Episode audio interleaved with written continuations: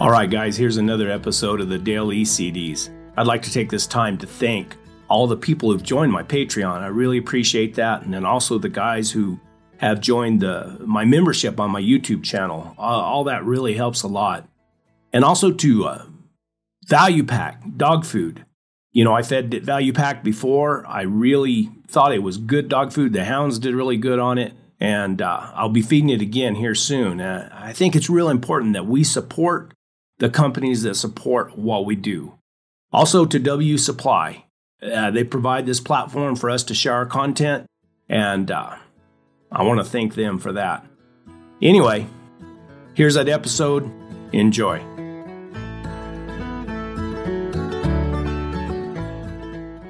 Well, now this hunt took place.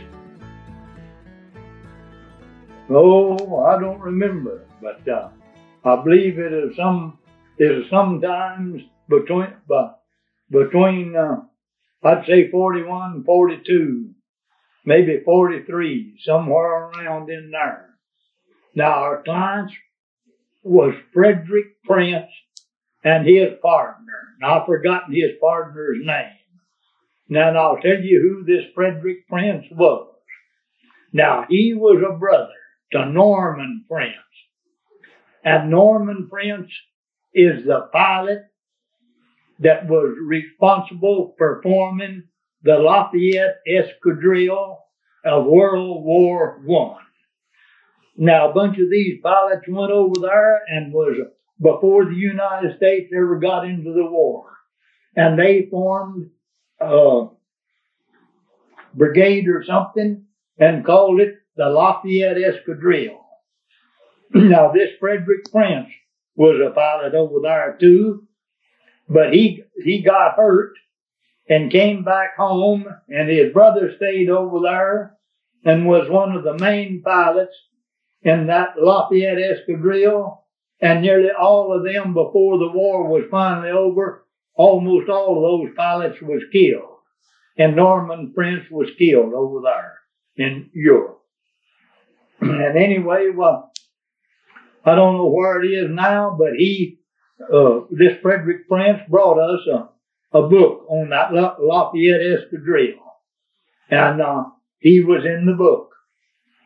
But his brother was the main, was the main, you'd say, I guess, hero. And it was an interesting book. But that's been many years ago and I don't know ever, whatever went with the book and I don't remember the name of the book for sure. But anyway, well, then he was a man fairly well up in years. And we were in some big rugged mountains uh, in in Sinaloa, Mexico. And they're they're rugged.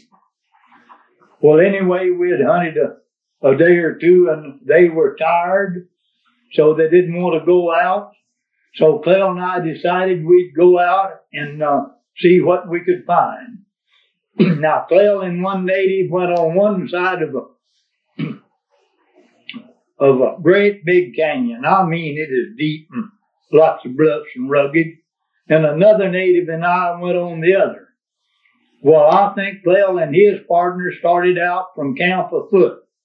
Well, this other boy and I was going to make a lot the bigger circle, so we rode our mules ways to where we was going to try to go off in there and by the bluff we got down and tied our mules. And we started out. Well, we were going to meet down in this canyon. And we didn't know the country, the natives did, but they didn't tell us that you couldn't navigate that canyon at all.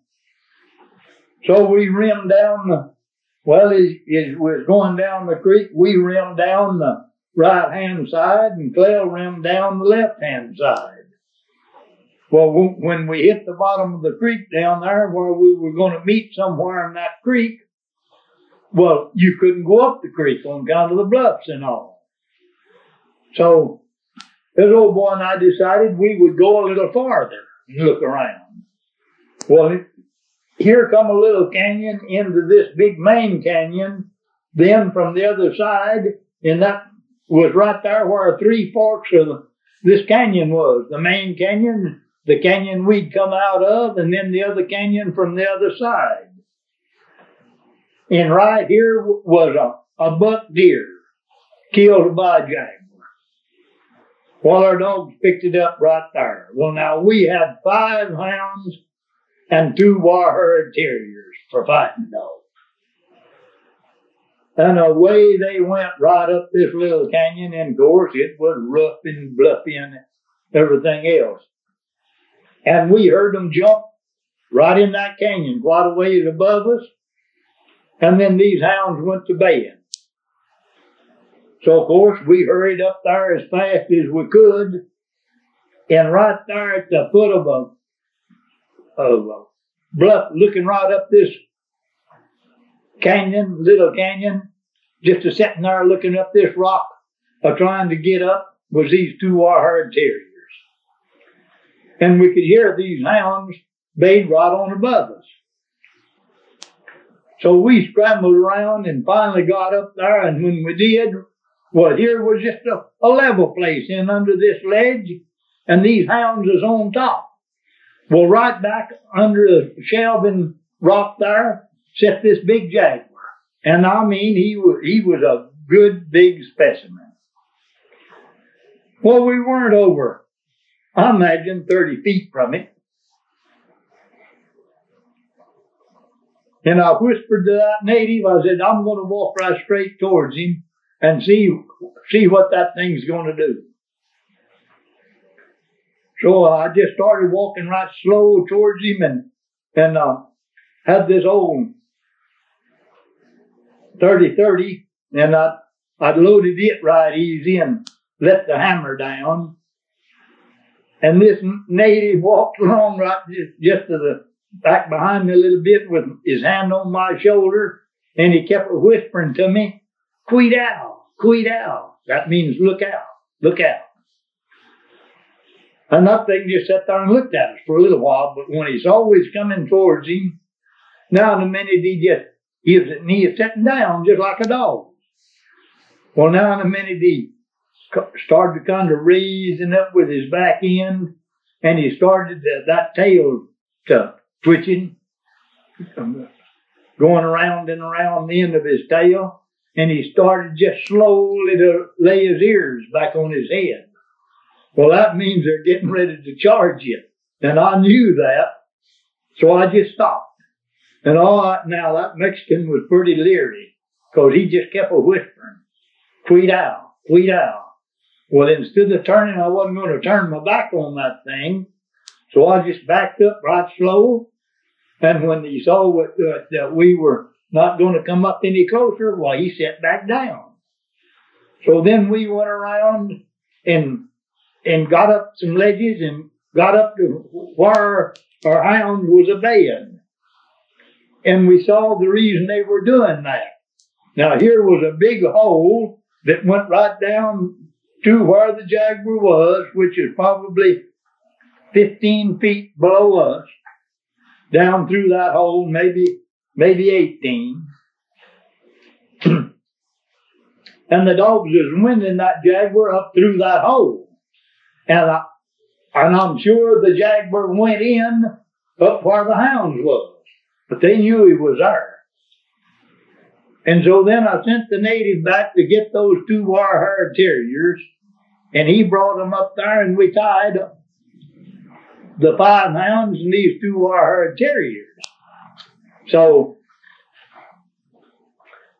then I told him, I said, well, now listen, I'm going to hold this thing until you go, if I can, until you go back to camp and get Clell and some of the rest of them and, those, and at least one of those hunters or both of them. And that was getting along pretty late in the afternoon. Well, I said, now I'm going. Uh, I can't do it him on that ledge because he can come out anytime during the night, and I don't want to run him fool around here with him at night. But I did have a flashlight. I always carried a flashlight there. So I just walked over to that and took up a good big rock. and I just throwed her down through there And then I grabbed another right quick and rolled it. And oh, I mean, it made a roaring noise and thundered bouncing side to side on them rocks. and this old boy said to me, here he comes. Well, I run out there to look off, see which way he went. And he just ducked right back. And he said, he went back. So I grabbed me a big rock and run over there and looked down that hole. And there that jaguar was a looking up. He figured on coming out above. Well, when he did, I just threw that rock at him and it says, whop and hit a rock right in, right in front of him and just clattered like a rifle shot almost and bounced. I don't think the rock hit the jaguar, but he sure did sucker back. then I grabbed several more big rocks and rolled down through there and nothing happened. And I told this native, I said, well, he's come out. He said, no, he hasn't. I said, I know good and well he has. I said, that thing couldn't stand all that noise. He said, but that jaguar couldn't have come out of there without me seeing him. I said, well, he has. He said, no, I don't think so. So I rolled a few more rocks. Nothing happened.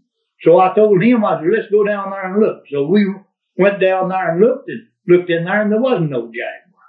And I even took a stick and poked all around and there wasn't some crevices there. And I knew the jaguar wasn't there. So we hurried back up on the uh, above there, and we had to turn those hounds loose and get after him. So we turned all those dogs uh, loose right quick, and I run around the edge of that ledge there and stick them, and they knew he'd come out. Them dogs had been a bawling and a barking all the time anyway, and away they went.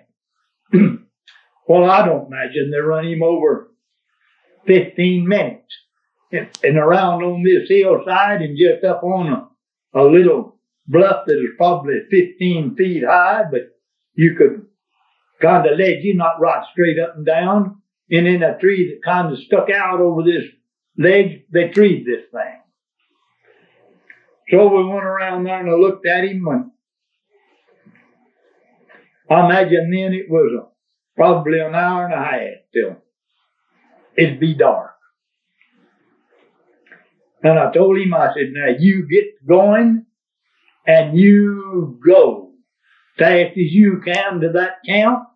And it's going to be way in the night and you get there. Will you get them right up and get them started and tell them all what's happened and that I'm a keeping this jaguar up this tree tonight. And that old boy said, they called me Felipe down there. That means Philip in English. He said, Felipe, he said, that jaguar will eat you up tonight. I said, no, he won't. I said, I've got my gun here with me. That's what, I don't intend for him to eat me up.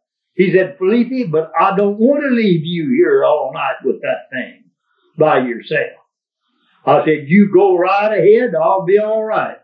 But you come on back as fast as you can. So I made him and he left there. And what I mean, now that Mexican had lots of stamina. So I went to Gathering Wood. And finally, instead of carrying this old rifle with me all everywhere, well, I kind of set her down, and leaned her up against a rock right on top of this ledge. and I was getting wood to build a fire right at the foot of that tree. So if he came down during the night, maybe I could hit him by firelight and it, and maybe he wouldn't come down because he'd come right down into the fire. And oh boy, there was a lot of wood there and I was gathering just as fast as I could because I knew it was going to take quite a lot to last all night. and just as it was uh, getting good and sundown, and I had what I thought was my last load, and I had a good pile of wood there. Well, just as I was putting this wood down, well, I heard these dogs, they were just sitting there barking trees, but they said, wow! And I looked up and hear that thing come out of that tree. Well, I had to scramble to get to this gun, and now mind you, that was an awful bad place there too. And I finally got to my old gun, and I had cartridges in the magazine, but none in the barrel. And when I got to that gun, that thing was on that ledge and had his ears laid back, and here he comes. And I just loaded that old gun as quick as I could. I could didn't have time to put it up to my shoulder or nothing, cause in one jump he could have been on me. And I just poked that old gun out in front of me, and by golly, I pulled the trigger, and I was scared. Well, I didn't know why it hit him or anything else, but it knocked him off of that ledge. And of course, these dogs just piled off of there right after him. Well, I went up there and found the crack, and I got down through this ledge and was trying to get down to the, the dogs, and I met both these wire terriers coming back. And one of them was a clawing at his mouth like he had his mouth hurt bad. And I would say, get him. And they'd jump up and down and say, woof, woof. But they wouldn't go. They stayed in behind. So I went down there and right in this narrow canyon where this thing had bayed and all this, I call it arrowweed. It grew up about twice as high as my head and it was jointed, kind of like bamboo, but it was only about the size of a small lead pencil. And it was thick. So I was, I wasn't going to try to hold that thing that nice thin, not it on the ground. I was going to kill it. So I went in there and now a minute, that thing was after those dogs and here they come and they were just, they were just shooting through that stuff. Well, now listen, folks. Old Dale was pretty fleet-footed himself right in them days. And I turned around and those dogs and I both went out of there right in a wad. And what, what I mean, I was knocking that stuff down as I went out. Well, I just run out about 10 feet from the edge of that grass in a wheeled to kill him, because I was going to kill him. But he didn't come out to where I could see him. And out of the five hounds then, he had hurt one so bad that it wouldn't go in this grass after him. And it was hurt. So four of them went back in there and two of them got below it and two of them above where he was bathed. So I eased in there and I eased it in above because you're better off to be above anything than you are below it if it's going to charge you. And I got right close to these two hounds that was above, and the way they was acting, I knew that it was coming towards them. Because they kept backing up, giving ground, backing up, giving ground.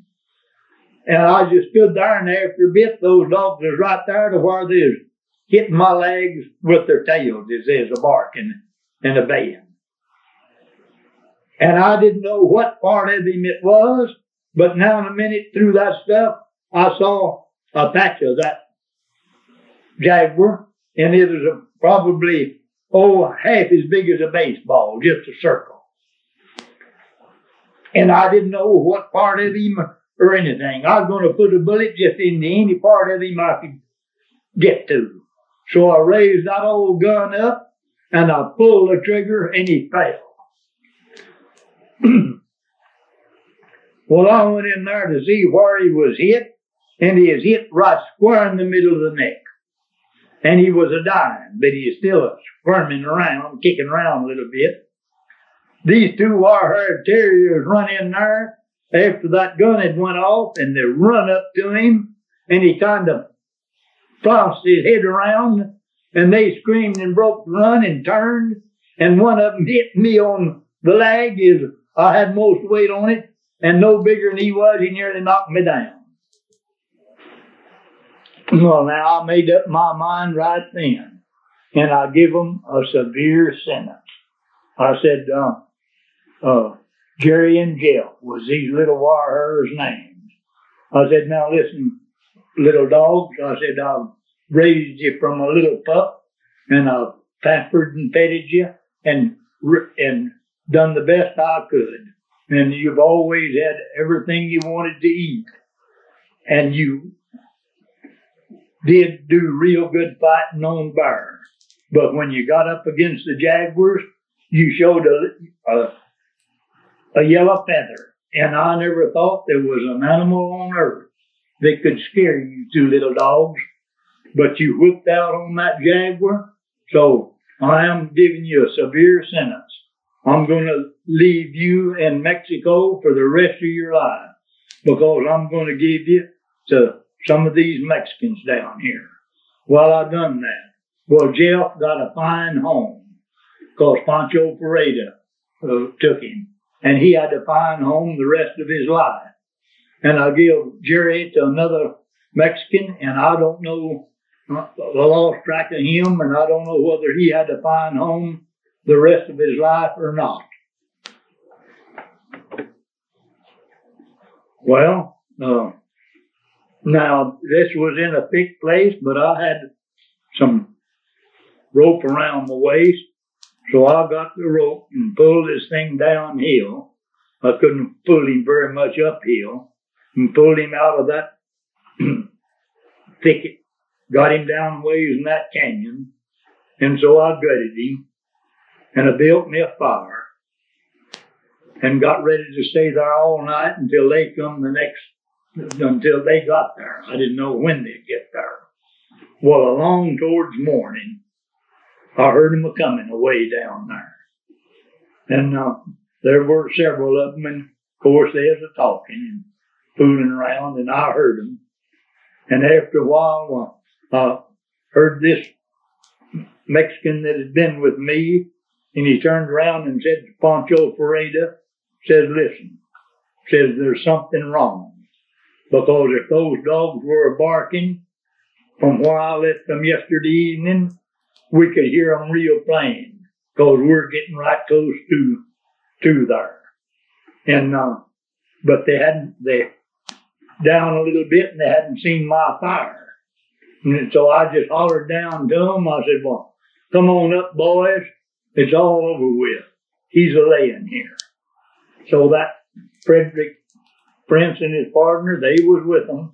They came on up, and everybody is standing there looking at that Jaguar, and I said to Frederick Prince, that is going to be his. His partner had already got his and killed it. I said, well, now listen, Mr. Prince. I said, that thing came out of that tree just as it's getting dark last night, and he tried to catch me and was coming at me right on that ledge up there. And I said, I shot him off of it. And I didn't kill him. But I said, I knocked, I uh, hit him and, and knocked him off. Now, you know, I, I had hit that thing in the back, but missed his spine, of course, and all. And that went in, that bullet went right on down into him. And that bullet never went through him from a 30 30.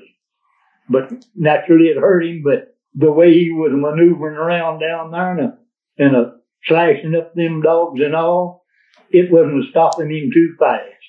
So I said, well, now it was either he or I, and I was going to have it to be it, be the tigre any time before I was going to let him get a hold of me. He said, well, Dale says that's a beautiful trophy, and I will certainly, I will certainly take that thing back home and mount it. And so, so we pulled it down a ways while we could get to it with a mule, and we put it on that mule and got on them and started back. Well, it took us till two o'clock that afternoon to get back to camp. So, of course, as soon as we got back to camp, well, we skinned it and salted it and prepared the hide because it was a good one. And he is a good big one. Now, now, this is kind of shows you the stamina of some of those mountain raised Mexican ball fellows down there. We had started out that morning and probably rode our mules uh, uh, an hour. And then we walked the rest of the day. And then that late that evening when I was going to hold the jaguar up the tree, he started back to camp. And he walked just as fast as he could back to camp. And he had a light, but he's in the, in the dark and over rugged country. Well, he got to camp and he got them up just as fast as he could and they started right back right then. and him afoot. Well, he walked on back to the Jaguar again. And then after we loaded the Jaguar on the mule, he walked back to camp and he didn't get back there until two, two o'clock that afternoon. Well, now that would make him be a walking factory all the time, one day, one night, until two o'clock the next day. And so I call that stamina.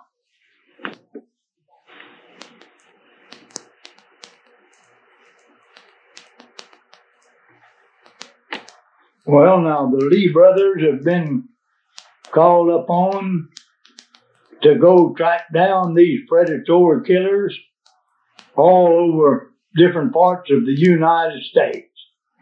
And we've been contacted by foreign countries. Now they've got either an animal or some animals over in Australia that, that's killing thousands of dollars worth of sheep. Well, it couldn't be just one animal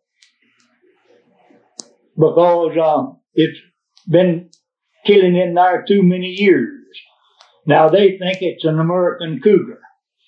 Some of them do. The farmers and all do, and the I mean the ranchers and, and lots of most of the people of Australia doesn't think that it is an American cougar. They think it's those dingo dogs.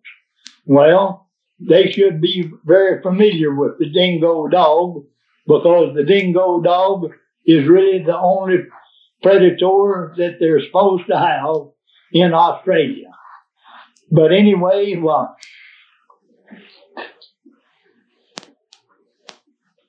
Clell's brother-in-law that was married to Catherine, her, he married her sister. Now here 15 years ago or more now, he and his family, three children and his wife and him, uh, his name is Pat Cullen. They went over to Australia and they're still over there. And uh, this Pat Cullen has done lots of, uh, he done some lion hunting and caught quite a few lions when he was uh, running that big ranch called the Babbitt Brothers. He run it for years and he saved his money and that's when he got enough money to go to Australia and get started over there.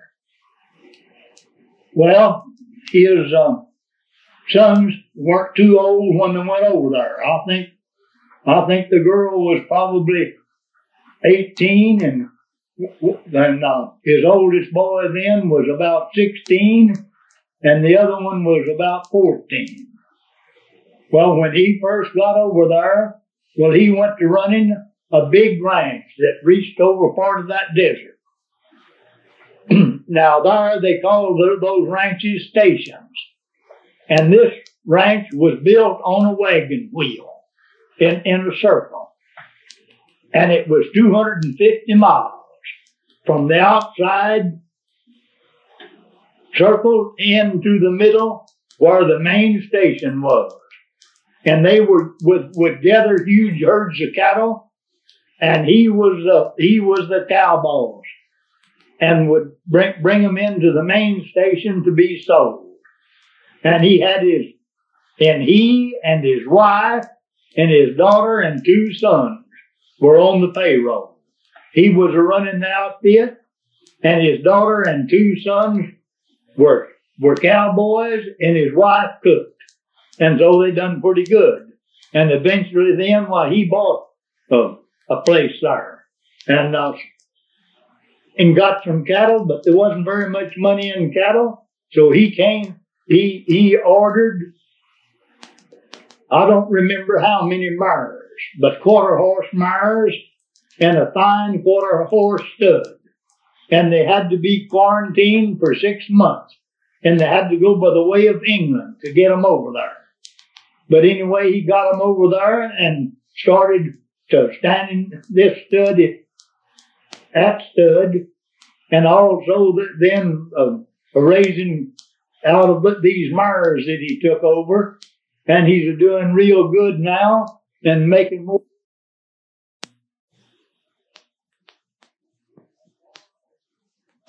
all right, his oldest son then and another fellow were, was way down there looking over some country, and they were at Perth, Australia.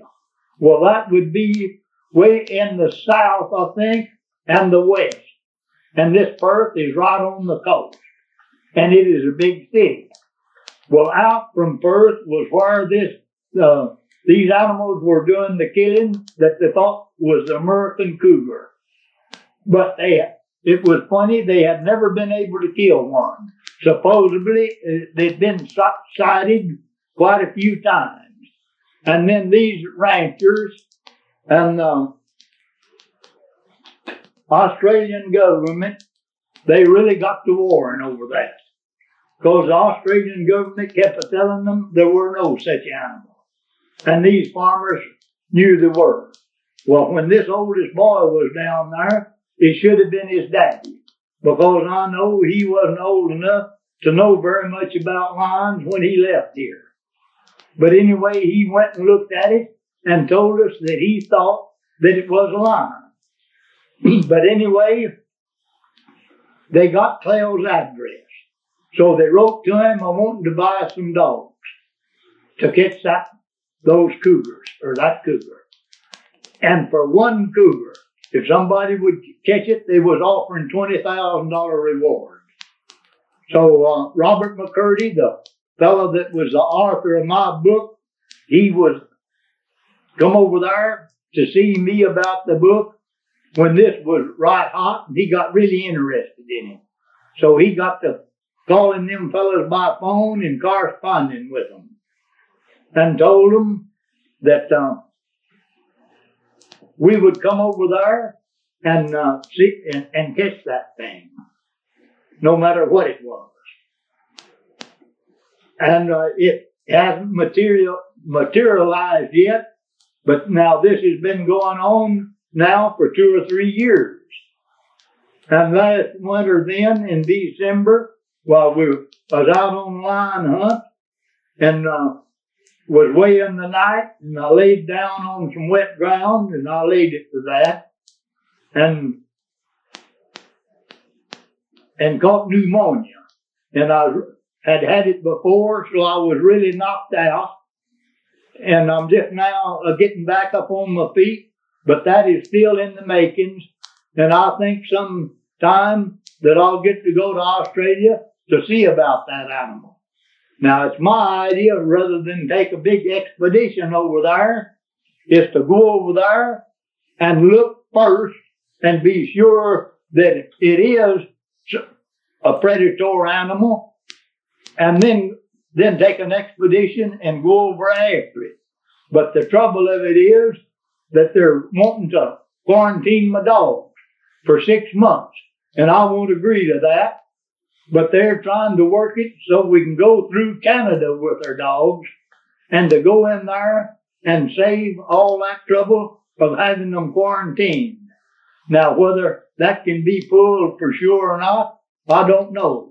Because I'm not going to send those high priced dogs, which I will take the best dogs I've got naturally over there and have them stand in a little old, uh, in a little old pen for six months and never be out. because if you did that, your dogs would be in such a shape when you got them out, it'd take a long time to get them back up on the feet to where they could really do the work. So maybe something will come come of that expedition, and I kind of think there will. So I'm kind of planning on in the future of not too long off of going to Australia and seeing about that.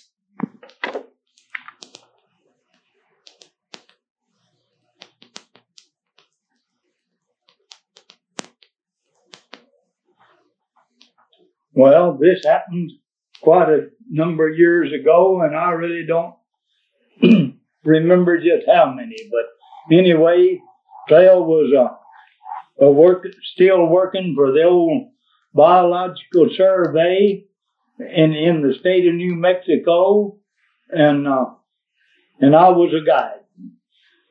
But anyway, well, this was kind of in the summertime, and that's when I'd be going over around in different parts of the mountains and working my hounds and sometimes uh, hunting for bounty.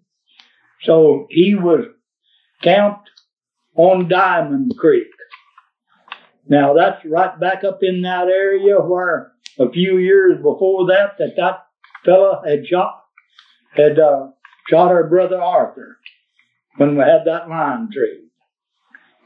So Vincent went with me, and we just going up there to work the dog some and to visit Clell for a few days. So landed there and then right over from a few miles from there. I don't remember how far, but it must have been 20, 30 miles by road, but probably 10 miles straight through by horseback was the Diamond Bar Ranch. And it was on Black Canyon that was one of the main canyons in that country. And it run into that Gila River of New Mexico. Set this big Diamond Bar range. And we were then on the range of the Diamond Bars where they was running cattle. And the fellow that is running this ranch was named Homer Gaither. So he came to our camp and told me, he said, well, now right in this area, there's a bear shows up in here every spring and says he is a stock killer. And he has killed lots of stock. And says, I want to tell you, he's been run by many packs of hounds. And the hounds have never held him long enough for anybody to kill him. But says he has been shot and they and they know they was hit, and then they didn't get him. So if the right bar is gotten, well, he'll he'll be shot somewhere. And he said, uh, and he's ranging right in this area, right here, and he's on this on this. Uh, he ranges a lot right in this canyon, higher up, and uh, that the name of that canyon was uh, was Middle Diamond. There was three forks there, East Diamond, Middle Diamond, and West Diamond. So he said, I'd like to get you maybe if I can to uh, help me get that bear. So he says, I can give you a small bounty. I can't give you no big bounty because that ranch wouldn't give me permission. But says, they should give you a real big bounty for that bear if you get him. So I said, all right. I said, come over. I said, go back to the ranch and come back in this afternoon. That is about noon, imagine. He, I told him, I said, well, we'll try it in the morning. Well, no, he, well, he said, I got to go back to the ranch and, and tell them what I'm going to do there because says they wouldn't know what is wrong with me and start out looking for me. I said, well, go back and then come back this afternoon, stay all night, and we'll give him a trial. So he did. And this doesn't happen very often. We got up there the next morning and they hit this pretty fresh bar track and just left there. And the doggone numbskulls was on the back end of it. Well, by the time we caught him and got him all, three or four hours had elapsed. And he said, come on, let's go back to the other end of it and start it. Says, I'm sure we can catch him, uh, or we can jump him. And he said, I'm sure from the looks of the tracks that it's the bear that we want. And I said, now listen, Homer. I said, I'm not going to do that. I said, these dogs has already put up a long, hard race. And when you take them back then and put them on the other end of that track, I don't doubt for what they could jump in.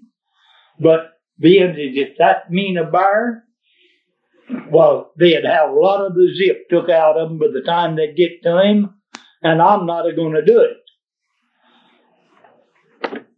Well, now a lot of the you hunters that think that a man that was a big game hunter and amounted to anything, why would he hunt dogs that would do that. Well, now they don't do it on bear, but very seldom, but once in a while they do. And uh, if you people that think that, you never have hunted big game.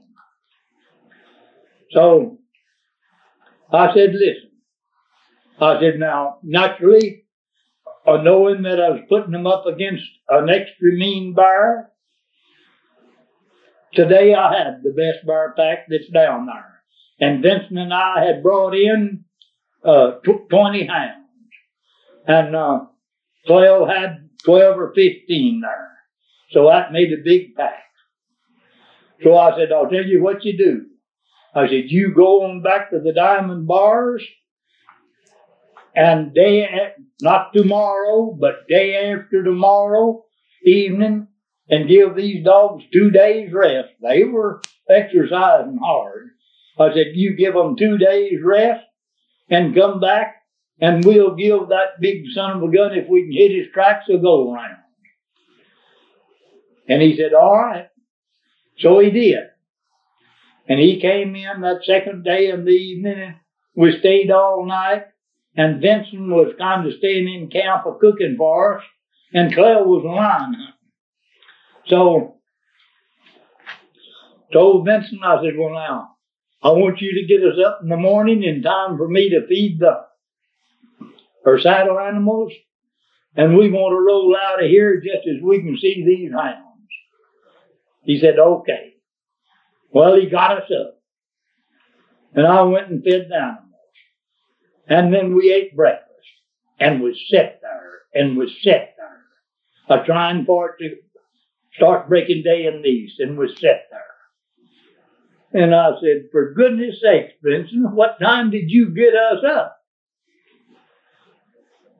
I said, we've uh, fed the horses and we've ate breakfast. And here we're sitting here at the campfire. Well, he said, oh, I have to confess a little bit. He said, I, I looked at my watch a little wrong. He said, I got you up at two o'clock. Well, I said, I knew there's something wrong. Well, I fidgeted and I squirmed and I turned one side to the fire and then the other, and it wasn't real, it wasn't real cold either because it was back high in the mountains, but it's in the summertime. I think it is June. And really, before we could see the dogs good, well, we had two black fighting dogs there. And Mister, they were bar dogs when it comes to fighting. And they would go right on, they didn't cold trail, but they'd go right along with your hounds and not bother a thing until you jump that bar and then they'd build to him. So I necked them. I wanted to keep them all in there, especially I wanted to keep real good track of them until I could see them good. So let's see, I turned loose 12. And these two fighting dogs were two of the 12, and they were coal black, and I necked them together. And I turned the rest of them loose, and I was riding a little mule that I call Budweiser. And he was a fierce mule if there ever was one. So we hadn't rode any distance up this um, creek. We was on a government trail right up this main diamond. and I had a big red and white spotted dog that I called Ted. He, and he was he was a bar dog. He was also a lion and jaguar dog. And I was making them all stay behind me until it be kind of light and I could see the, and see what they're doing and handle them. and now in a minute here come old Ted by me with his head held right in there and he isn't winding. And he just dashed by that mule and here the others started to go around me. Well, I spurred and hit old Budweiser down the hind leg, and away we went. Right up that canyon just in the high gear. And you still couldn't see very much. And I was trying to get old Ted and the rest of them back and get them back behind me. And I imagine we had went three or four hundred yards. And now in a minute they just turned up the hill and all of them went to barking at the same time and really climbing. It and it was steep. well, I piled off of a mule and I grabbed for those t- two neck, that set of neck dogs to unneck them. And they got away from me next. And after they got going up that hill, I had no show to catch them. And it wasn't no use to hollering at them or trying to control them because they, were on a fresh bar track and they were going to go. And they was making so much noise they couldn't have heard you anyway. So here come Homer Gaither in a minute loping up. And he says, I had to check up down there and I couldn't keep up because uh, I was just about to run over some of those dogs and I wasn't going to do that. So I just pulled up. I said, well, Homer, there they go. So we rode back into the canyon a little ways and was listening to Adam going up that mountain. And I said, well, let's rim back. I said, how's the best way to get up on that ridge, that high ridge and climb out this canyon? Well, he said, just back just a little ways, there's a kind of an old trail that goes up, but says it's steep and hard, take us quite a while to get on uh, top. I said, well, let's listen to them a little bit and be pretty sure they're going over the top. Well, I don't imagine they was up there. I don't imagine they was halfway up and we heard them catch that bird. Now, mister, the excitement run then because if you ever heard a bar battle, it went on. And all I was uh, thinking about them four, them four fighting son of a gun's neck together and just could vi- vision of getting both of them killed just because they got away from me next. And uh, I didn't neck dogs too often. Then I was jumping up and down and uh, saying bad words to myself about myself for necking those two dogs that morning. But anyway, well, we just sat there to see what was going to happen because we couldn't do anything. This is going to take quite a while for us to ever get up there if anything happened. And I imagine this went on, this battle went on for at least 20 minutes or maybe longer. And uh, I could tell it was a real battle. And after a while, well, they started barking trees. well, this this hillside was a little kind of little ledges on it, and it was so steep an animal couldn't, a four-legged animal like a horse or mule couldn't uh, climb it. So we got off a foot, and up there we went. Well, I run off and left Homer Gaither and got up to this tree, and this was a big bird up it. But it was early in the morning when old Gaither got there. Well, I said, well, don't you think that's the bear that you want? That you've got the permit to kill? He said, well, I believe it is. And he said, we're going to take the chances that it is. But when we skin him, if it is, we'll find where he's been shot. And I said, all right. But he says, it's, uh, the lights are poor and it's early in the morning. I can't even see my sights. I want to wait here for a while. So we did. And just a little bit, well, six more dogs showed up. And that would make, uh, that would make 18 dogs. We had 12 and Clell had turned six loose to go bear hunting and they heard those dogs treed and they came to them. And after a bit, here Clell come. Well, just a little bit after Clell got there, it got light enough and he shot that bear and he shot him three times before he, before he hit the ground and he had him dead. But I was sure relieved when I got up there and I found these two fighting dogs. It broke their necking and they, they weren't necked together. It might have been an awful sad story if they'd have been necked together trying to fight that bear. But they had broke loose and I imagine they uh, had a lot to do with that bear climbing the tree. So we shot it and then I rode on back to camp for something. Maybe I rode back to get a pack horse. I've forgotten what I rode back for though, and everything had got quiet up there.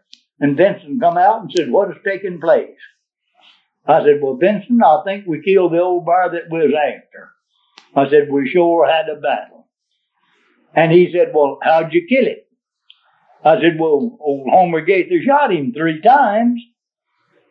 Well, he says, You knows as I was standing out there, uh, listening real good to those dogs treed, and I never heard a shot.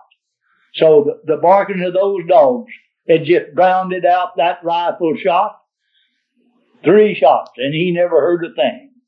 So that shows how much noise a pack of good barking tree dogs will make around the tree.